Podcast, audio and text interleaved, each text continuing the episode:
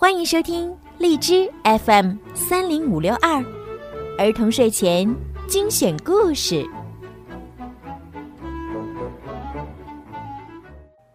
亲爱的小朋友们、大朋友们，你们好！欢迎收听并关注公众号“儿童睡前精选故事”，我是小鱼姐姐。从今天开始呢，小鱼姐姐要给大家讲《爱丽丝漫游奇境记》。如果呢，你们想提前收听到《爱丽丝漫游奇境记》呢，也可以在荔枝里面购买小鱼姐姐的粉丝会员，成为小鱼粉儿。这样的话呢，就能提前一周听到好听的故事了。好啦，让我们一起来听今天的《爱丽丝漫游奇境记》吧。《爱丽丝漫游奇境记》第十章：龙虾四足舞。素甲鱼深深地叹了口气。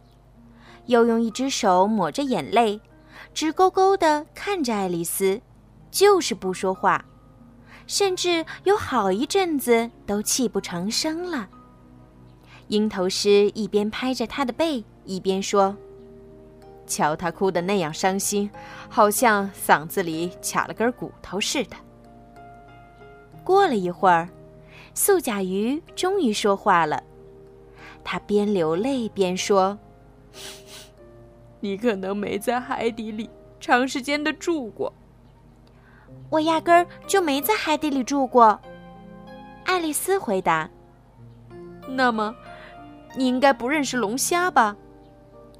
爱丽丝刚想说，我吃过，但怕吓着他们，改口说：“是的，我不认识。”那么你肯定不知道龙虾四足舞多么有趣了。哦，爱丽丝好奇的问道：“那是一种怎样的舞？”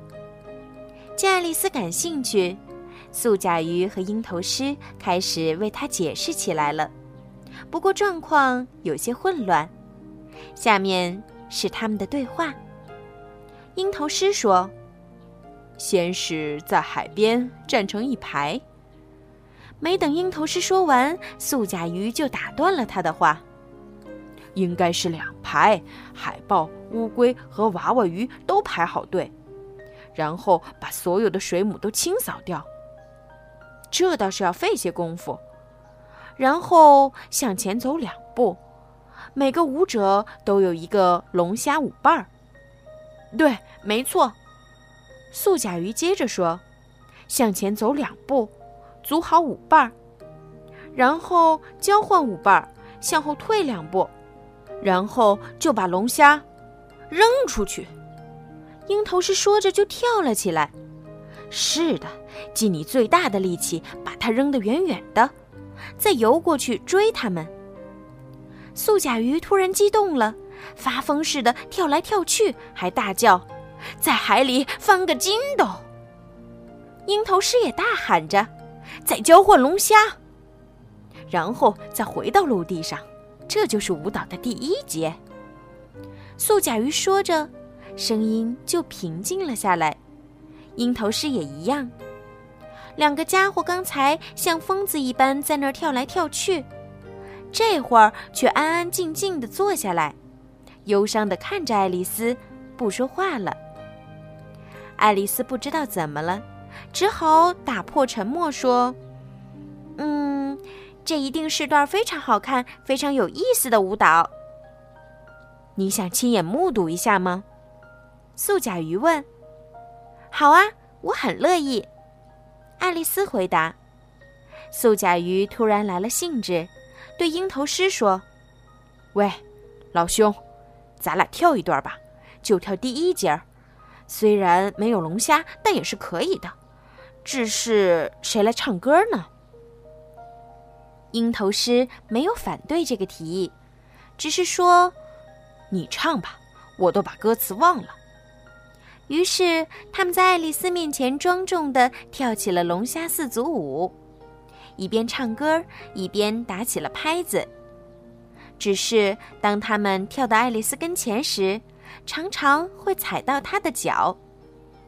一段时间后，龙虾四足舞结束了，爱丽丝高兴地说。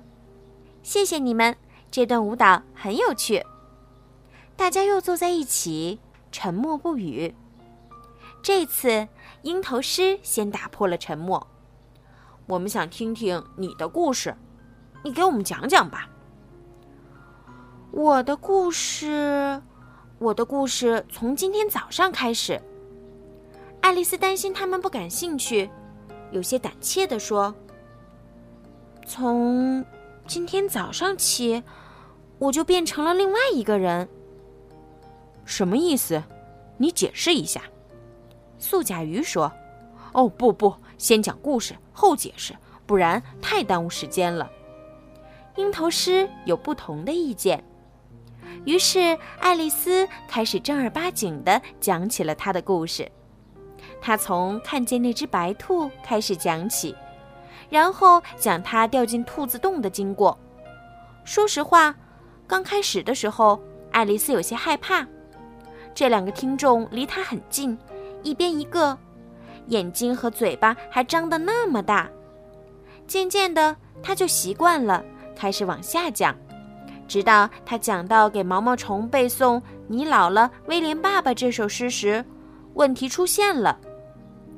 素甲鱼和鹰头狮都认为爱丽丝背错了，又让爱丽丝背诵，那是懒蛋的声音，还是认为爱丽丝背的不正确。其实爱丽丝根本不知道该怎么背，也不知道自己都背了些什么。最后，爱丽丝不说话了。嘿。我们再来跳一节龙虾四足舞吧，鹰头狮提议道。或者你愿意听素甲鱼再唱首歌？爱丽丝回答说：“嗯，如果素甲鱼愿意的话，就请唱首歌吧。”爱丽丝表现的有些过于热情，以至于鹰头狮不太满意这个回答，但还是对素甲鱼说道：“嘿，老兄。”你就给他唱首甲鱼汤吧。素甲鱼深深地叹了口气，用一种抽泣的音调唱着歌：“美味的汤，在热气腾腾的碗里装着，